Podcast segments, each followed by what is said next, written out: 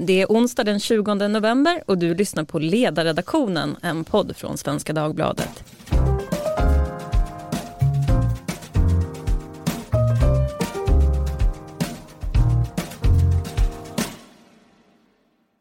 Jag heter Lydia Wåhlsten och idag ska vi prata om ensamhet. Igår hittades en man död i en lägenhet på Södermalm och posten vittnade om att han hade legat död i över tre år. Lampan var tänd och radion stod på som att inget hade hänt. Den här händelsen har fått mycket reaktioner och många för fram just sina favoritförklaringar till hur kan någon bli så här ensam? Vissa skyller på välfärdsstaten som har skapat ett samhälle där staten har tagit över de små gemenskapernas roll. Andra ser det moderna samhället som boven där alla har fullt upp med sitt självförverkligande och att man därför tenderar att bli ensam. En tredje grupp, ja de menar att den här oron, den är nog inte riktigt befogad. Svensken är inte så fasligt ensam om man jämför med andra. När jag gick igenom kommentarer på den här artikeln så kunde jag också konstatera att det finns en slags fjärde grupp, om vi ska kalla dem ingenjörerna. Och de fastnar då i de tekniska detaljerna. Det tyckte jag var faktiskt lite kul trots den här tragiska händelsen. Till exempel, vad var det egentligen för superglödlampa som mannen hade som kunde lysa i tre år? Och hur, hur gjorde han egentligen med sin deklaration? Men vi kommer inte att prata om efter döden-deklaration idag. Däremot så kommer vi att försöka besvara frågan hur ensam är svensken och vad är det vi egentligen pratar om när vi pratar om ensamhet? Och vi pratar med helt rätt personer. I studion har jag Henrik Höjer, historiker från Uppsala universitet, vetenskapsjournalist och redaktör på Forskning och framsteg samt det största, även skribent här i Svenska Dagbladet då och då på kultursidan. Välkommen! Tack så mycket, kul att vara här. Mitt emot mig sitter också Anna Bennick, legitimerad psykolog och författare till boken Att vinna över ensamheten. Och med mig för att slippa min egen ensamhet har jag min kollega Katarina Kärkeinen. Hej! Hej, välkommen! Tack. Jag tänkte höra hur ni kände när ni läste den här nyheten innan vi drar igång. Anna? Ja, den är ju förstås jättesorglig. Varenda gång man hör talas om sådana här historier så det väcker ju någonting. Det är väldigt sorgligt att mm. någon är så pass ensam så att det inte märks alls när man är borta. Mm. Henrik, vad kände du då? Ja, tragiskt och bisarrt på något vis. Mm. Samtidigt måste man säga att det blir en nyhet för att det är så himla ovanligt. Händer det varje vecka skulle det inte vara en rubriker. Katarina, känner du samma? Jo men det är klart att man blir illa berörd och dels för att det på ett allmänmänskligt plan bara det är aldrig roligt att konfronteras med, med döden och aldrig roligt att konfronteras med ensamhet heller. Men det är klart att eh, oaktat vilka samhälleliga slutsatser som, eh, som man drar och som vi kanske kommer att eh, dra här idag så är det ju på ett mänskligt plan väldigt ledsamt att höra att någon kan vara borta under så pass lång tid utan att någon saknar en åtminstone tillräckligt mycket för att slå larm. Jag har en första fråga till er idag som är en sån där ja eller nej fråga och då låter den så här. Har Sverige ett generellt problem med ensamhet? Henrik? Nej, med vissa reservationer. Mm. Anna? Ja, med vissa reservationer. Katarina, ska du avgöra här nu? Ja, inte ett eh, generellt problem, men eh, ett problem. Henrik, du ska få börja tänkte jag. När du säger nej med reservation, vad ligger i det stora nejet? Det är ju väldigt många människor som är ensamma, ofrivilligt ensamma förstås. Ibland är det skönt att vara ensamma, vill vara ensam, men de som är ofrivilligt ensamma är det jättesorgligt för och det är väldigt många i Sverige. Men att det skulle vara så mycket värre här eller värre nu, det är inte sant. Ensamheten ser ut att minska av de undersökningar som har gjorts och ensamheten är mycket värre i många andra länder enligt de data som finns. Men lika fullt är det ett problem för de som är ensamma, vill understryka. Och du skrev ju i slutet av oktober en understreckare här på Svenska Dagbladet och rubriken var då Svensken är inte så ensam som vi tror. Och jag tänkte att man måste nästan börja med definitionen där. Vad är en ensam människa? Man gör ju enkätstudier i många länder och i Sverige och man gör det över tid och på olika platser. Då ställer man för att vara en bra studie och inte fastna i ens, enskilda ord och översättningsproblem ställer man många frågor. Det kan handla om en fråga om till exempel om man har en låg umgängesfrekvens, om man träffar vänner mer sällan än en månad, varje månad och sånt där. Om man saknar nära vänner, om man upplever att man är ensam och att man har ofta ensamhetskänslor. Alltså man ställer kluster av frågor och utifrån det här kan man då ställa, sätta ihop olika index över hur ensam man är. Och det du ser, vad är det vi ser då om Sverige? För att det, som vi pratade om här i inledningen så, så ser man då, ja men välfärdsstaten till exempel, mycket utbyggd. Ja. Vi borde vara ensamma som en effekt. Det, det, som, det som rör till det är att vi har Mm. bland världens högsta ensamboende i Sverige. Vi har väldigt många ensamhushåll och många blandar ihop det med ensamhet. Men vi vet att ensamboendet har ökat över tid medan ensamheten, den upplevda verkan, minskat över tid. Så det be behöver inte hänga ihop men det är många som tror att det hänger ihop. Det tror jag är en, en hake där. Sen kan man förstås vara ensamboende och ensam för det. Men eh, SCB gör studier där man frågar folk om man, om man saknar vänner, hur man umgås. Och där ser vi att ensamheten har minskat över tid. Den har nästan halverats sedan 80-90-talet. Och sen finns det Euros, Euro, European Social Survey som gör frågor, ställer samma frågor till stora grupper av människor i varje land.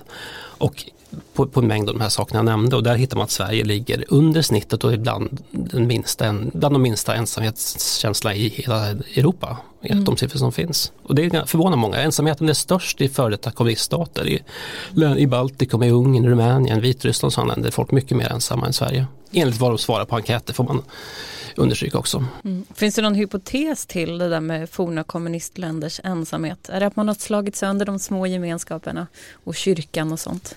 Oj, det är en jättebra fråga men vi vet att de har höga självmord, det finns mycket mm. fattigdom, det finns mycket missbruk, det finns stora klyftor och det finns också någon slags ideologisk baksmälla av ett drömsamhälle. För vissa ett drömsamhälle som klappade ihop, det tror jag allting hänger ihop någonstans men jag, kan, mm. jag tror inte det finns en enskild faktor sådär. Jag tänkte bara rabbla lite siffror då.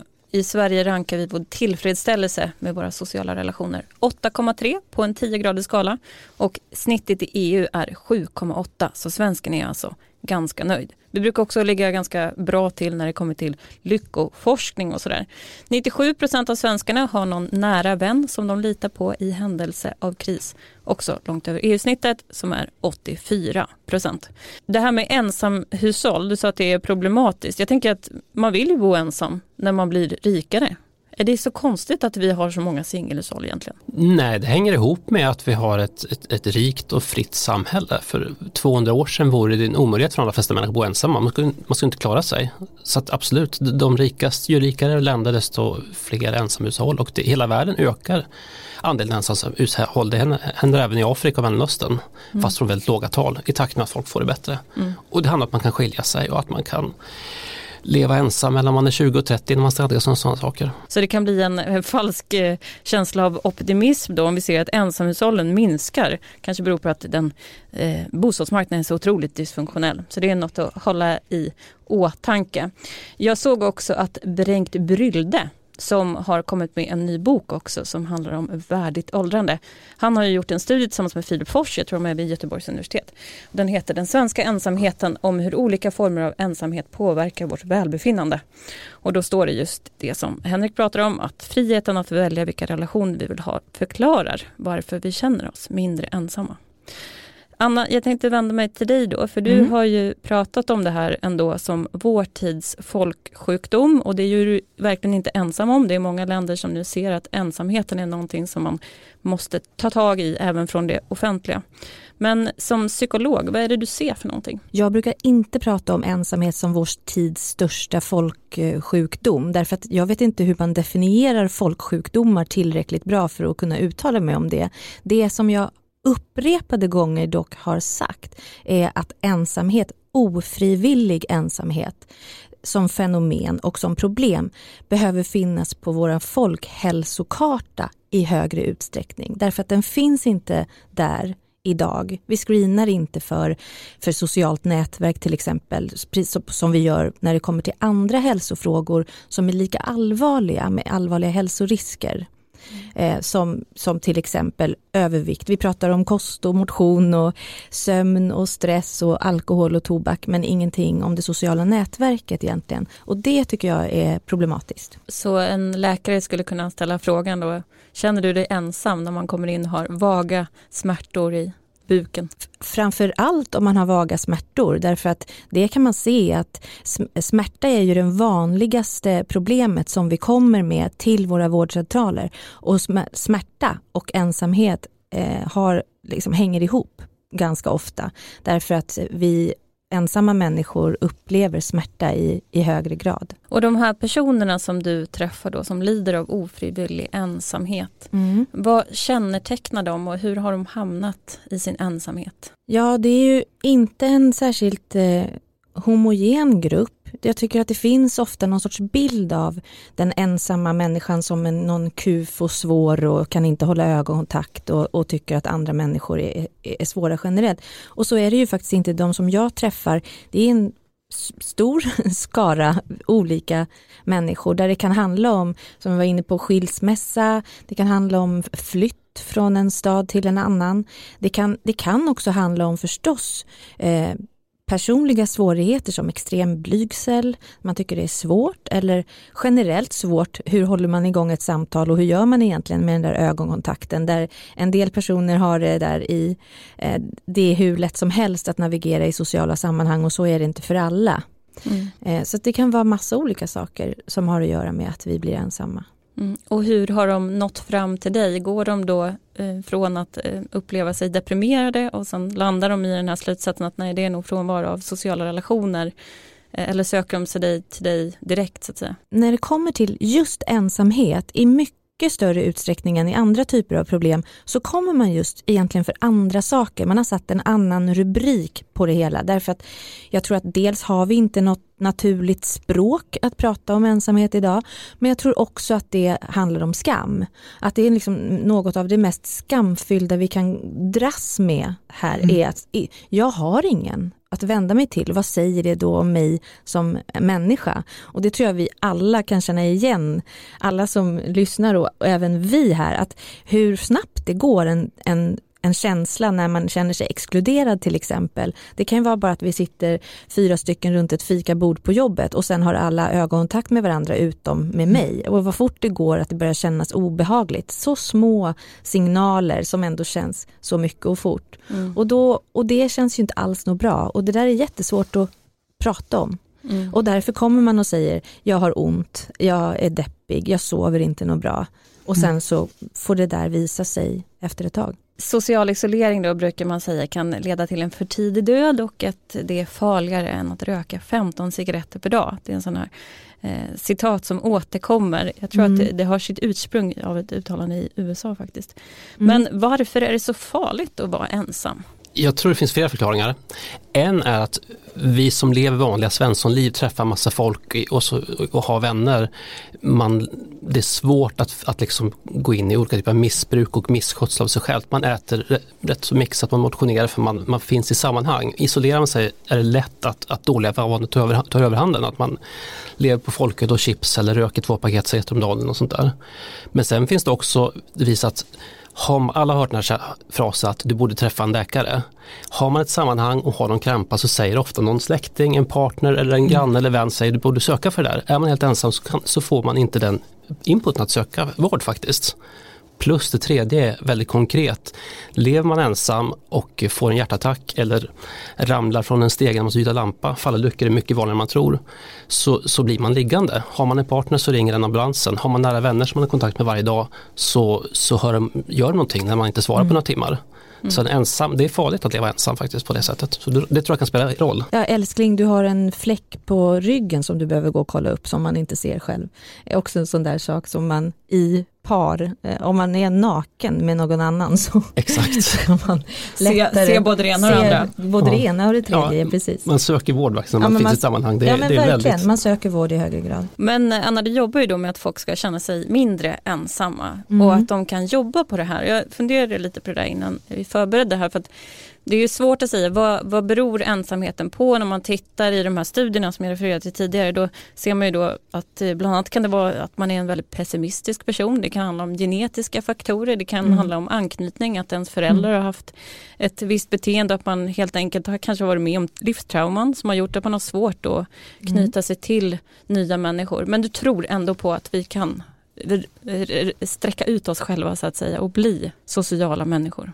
Absolut, det, jag, bara, jag tror inte det. Jag vet att, att, att man kan göra ganska mycket åt en ensamhetsproblematik. Sen går det inte i alla specifika fall, precis som med alla problem. Att de flesta depressioner går att behandla men inte precis alla och det är väl precis samma sak när det handlar om den här ofrivilliga ensamheten eller social isolering. Men jag har ju jag har flera exempel på att det går att eh, göra någonting åt sin ensamhet och komma runt den. Men det går inte bara genom att säga du behöv, men du behöver träffa lite, lite nytt folk och skaffa hund och börja dreja. Eh, därför att det är ofta så väldigt många andra hinder i vägen innan man klarar av det. Om jag hade klarat av att gå på AV och kurs i silversmide så hade jag gjort det för länge sedan. De, de personer som är ofrivilligt ensamma har ju ja, dels skammen som flåsar runt i nacken ständigt, ständigt. Och sen också ofta andra problem också. För har man varit ensam länge så har man också tappat tilltron till sin egen förmåga att vistas bland andra, tilltron till att andra ska tycka att jag överhuvudtaget är någonting att hänga i julgranen, man har tappat självförtroende och eh, dessutom ofta depressiv, att man är deprimerad och eh, då inte heller har någon energi alls. Så att oftast behöver man titta på vad, vilka hinder finns för att man ska kunna börja dreja eller vad det nu kan vara sen som man ska göra. Min personliga iakttagelse är bara att människor verkar bli mindre sociala ju mer socialt stöd de behöver. Så om du befinner dig i en livskris, du kanske är en skilsmässa eller någonting, då är det ett ganska stort trauma. Mm. Men då kanske du istället känner att ja, men det blir ännu högre tröskel att söka stöd för att det är så mycket som riskeras i den kontakten då. Just det. Eh, men en faktor som jag tänker ökar ensamheten ändå, det är ju att vi flyttar runt allt mer. Vi flyttar från byn till staden och det var ju faktiskt själva affärsidén med en stad från början, att man skulle kunna få den här anonymiteten.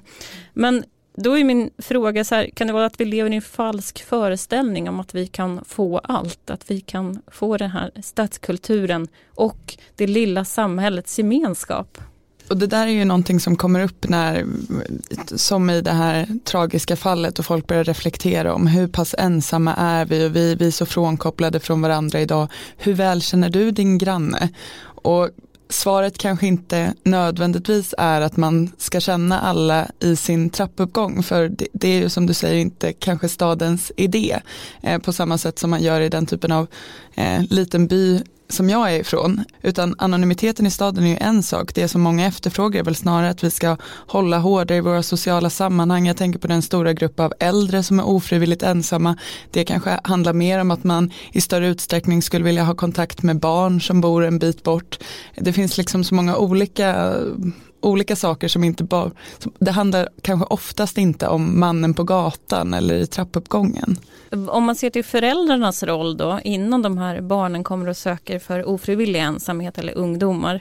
Om vi bortser då från de äldre som verkar vara ganska ensamma för att deras partner ofta dör och så lever vi längre så då blir man ensam. Men man har i utbyte väldigt nära relationer har jag förstått i de relationer man ändå har.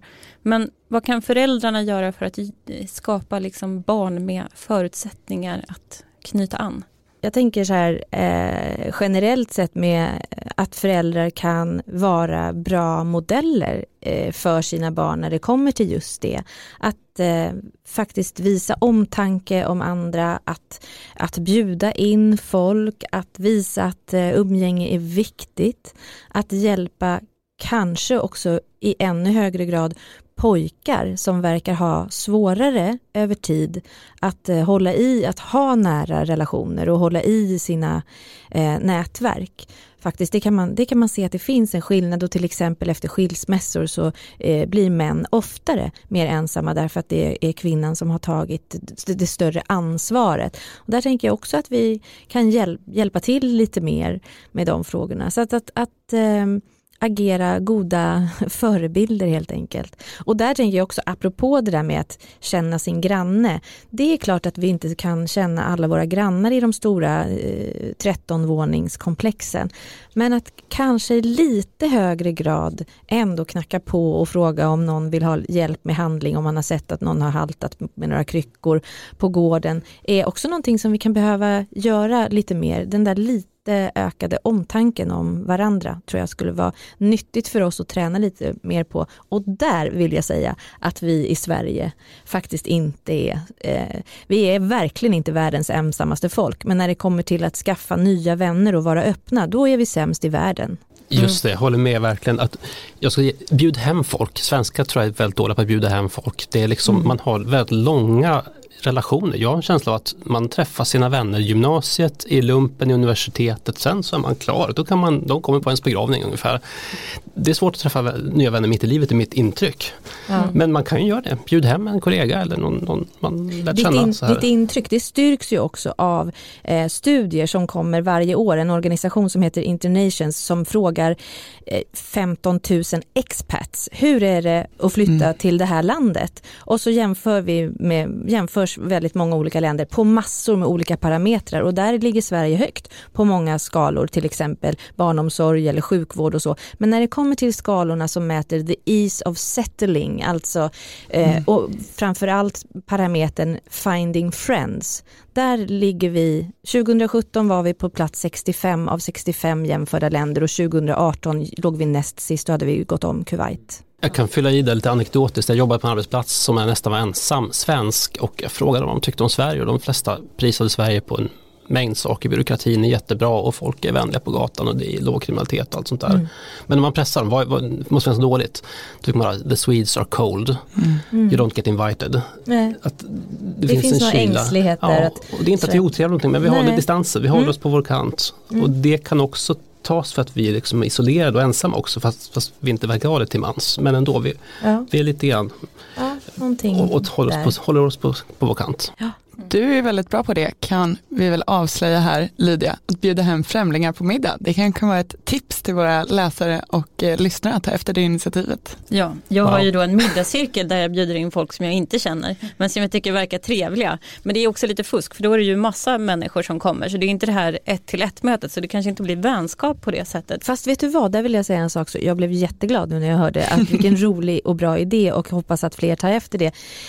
Eh, vi har, det är också någon sorts eh, romantiskt skimmer till just det där en till en och djupa samtal och nära vänner och så.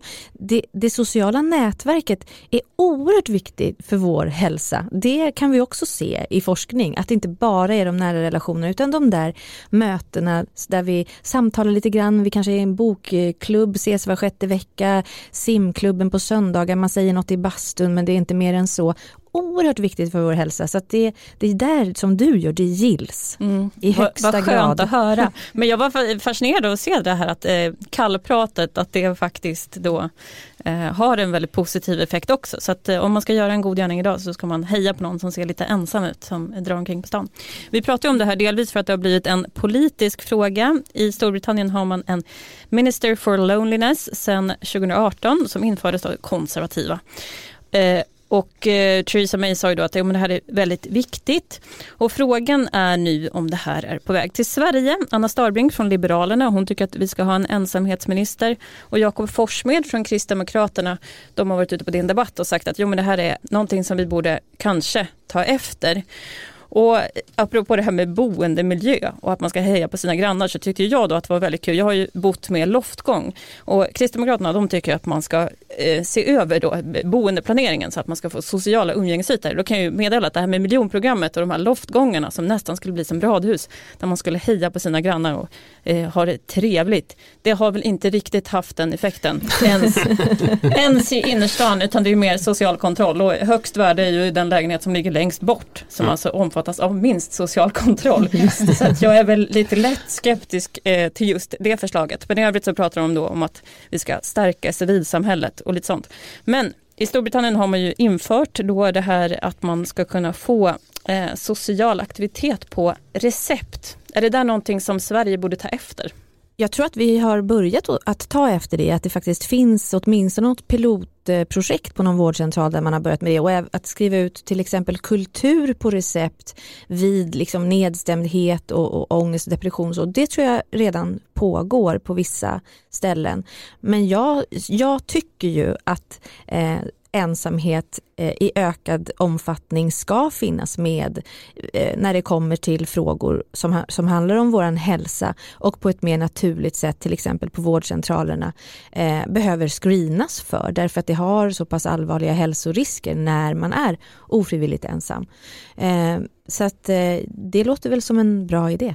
Mm. Henrik, vad säger du spontant? Mm, Anna sa så kloka saker här men Ja, kanske. Jag tror inte alla problem i världen kan lösas politisk väg, men eh, en del. Jag har ju nu lagt upp frågan då, för att jag läste i Economy så har de ju utvärderat det som händer i Storbritannien. Det är att man får en slags coach då eh, som man får ordinerad och den personen ska följa en. Jag tror att det heter typ social link eller, eller något motsvarande. Och den personen ska i sin tur ta ett helhetsgrepp om din hälsa och då hjälpa dig att eh, börja i en kör eller göra någonting annat aktivt. Så man kan säga att man inför då ett ytterligare ett led för att nå ut till civilsamhället. Behövs det där ledet, Katarina? Anna, den borgerliga ledarskribenten? Ja, det är väl svårt att säga. Det kan det väl behövas i vissa fall, men jag tror att man ska vara försiktig med hur mycket man kan förvänta sig eh, för effekter genom att införa eh, nya ministrar, nya departement och nya vägar inom det offentliga.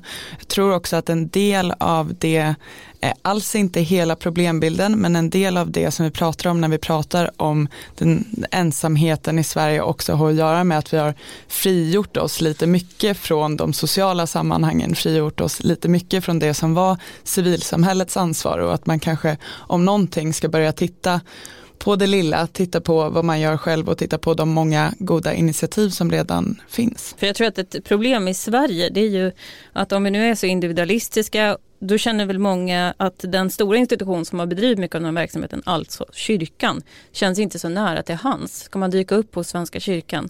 Och då sa mina kollegor tidigare idag, självklart kan man det, det har ingenting med religion att göra.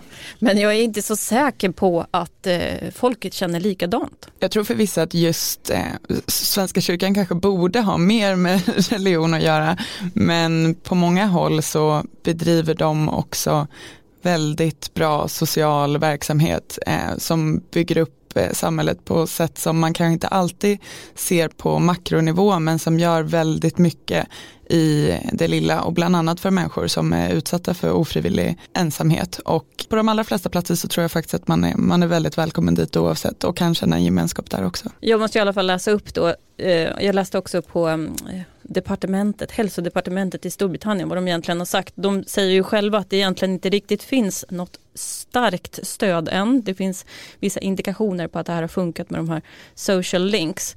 Men eh, Economist skrev då i förra året att eh, den stora reviewen of 15 papers concluded that evidence to date was too weak to support any conclusions about the program's effectiveness. This reflects poorly on the state of thinking about loneliness. There are plenty of reasons to take its effect on health seriously, but the quality of evidence about which remedies work hopeful, kan jag inte uttala det. Ja, så slutsatsen är alltså att det kanske inte är så effektivt att ha just den där modellen. Nej, och, det, mm och där tycker jag också, eh, precis som vi är inne på lite grann, hur, hur ska stödet se ut?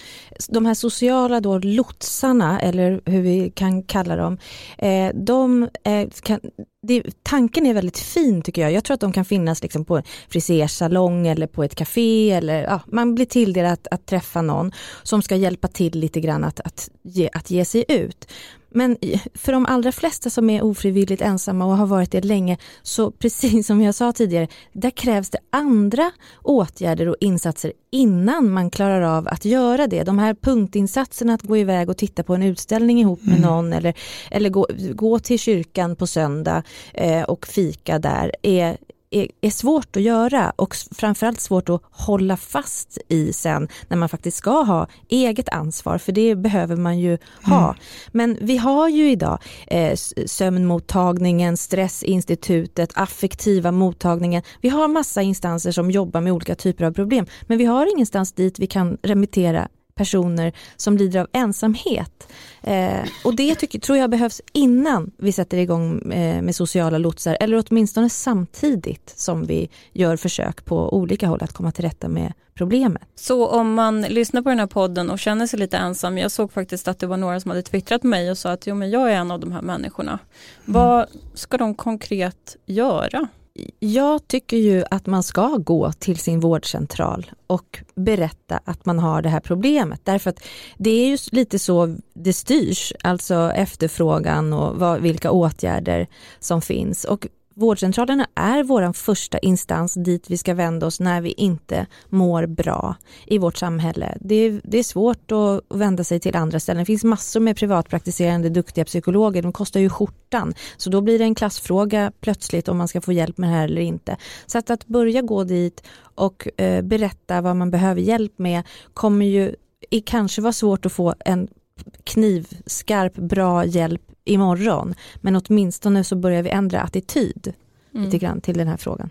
Och jag tänker att man kan gå dit och man kan be om en remiss till en psykolog eller en kurator eller någon som kan arbeta med den här typen av mm. frågor. Så att man kan få lite hjälp och stöd innan man sen ska gå ut och, och eh, förlänga sig ut i olika sociala arenor och sammanhang. Vilket ju är någonting man måste göra om man eh, är ensam och vill träffa flera huvuden per månad. Det intressanta här är ju så här, ska man känna sig då som en belastning för välfärdsstaten när man går och söker för ensamhet eller inte?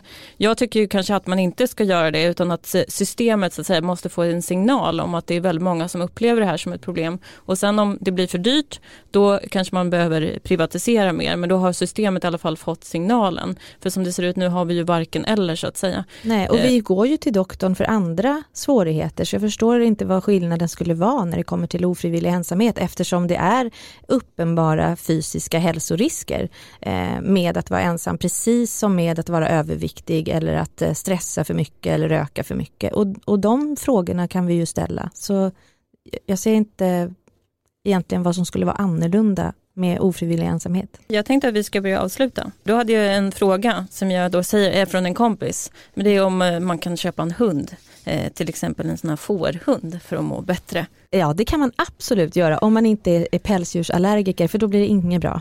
Nej, okay. eh, det, jag kanske ska lägga till det lite. Man har ju tittat på, så här, eh, också i studier, vad, vad upplevelsen av ensamhet och eh, husdjur och där kan man faktiskt se att eh, det faktum att ha en hund eller en katt eller en annan varelse att ta hand om minskar den upplevelsen. Ja. Eh, men däremot så tror jag inte, återigen, som vi har pratat om här eh, och sagt flera gånger, det finns inte bara ett sätt utan det är ganska mm. många olika pusselbitar. Vad är det för fel på katt? Vi har två katter, mina barn känner sig aldrig ensamma när de kommer hem från skolan. Det kommer någon och möter dem i dörren.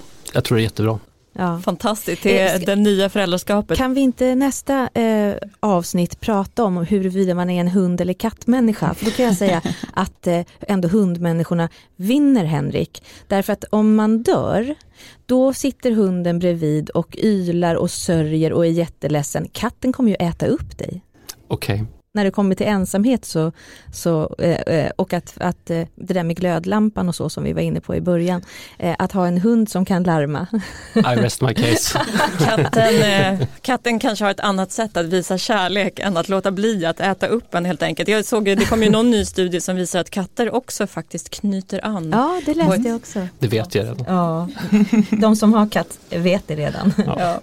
fantastiska. Och på de muntra noteringarna så säger vi stort tack för idag till Henrik Höjer, historiker från Uppsala universitet bland annat, och till eh, Anna Bennick, legitimerad psykolog och författare till boken Att vinna över ensamheten och min kollega Katarina Kärkeinen.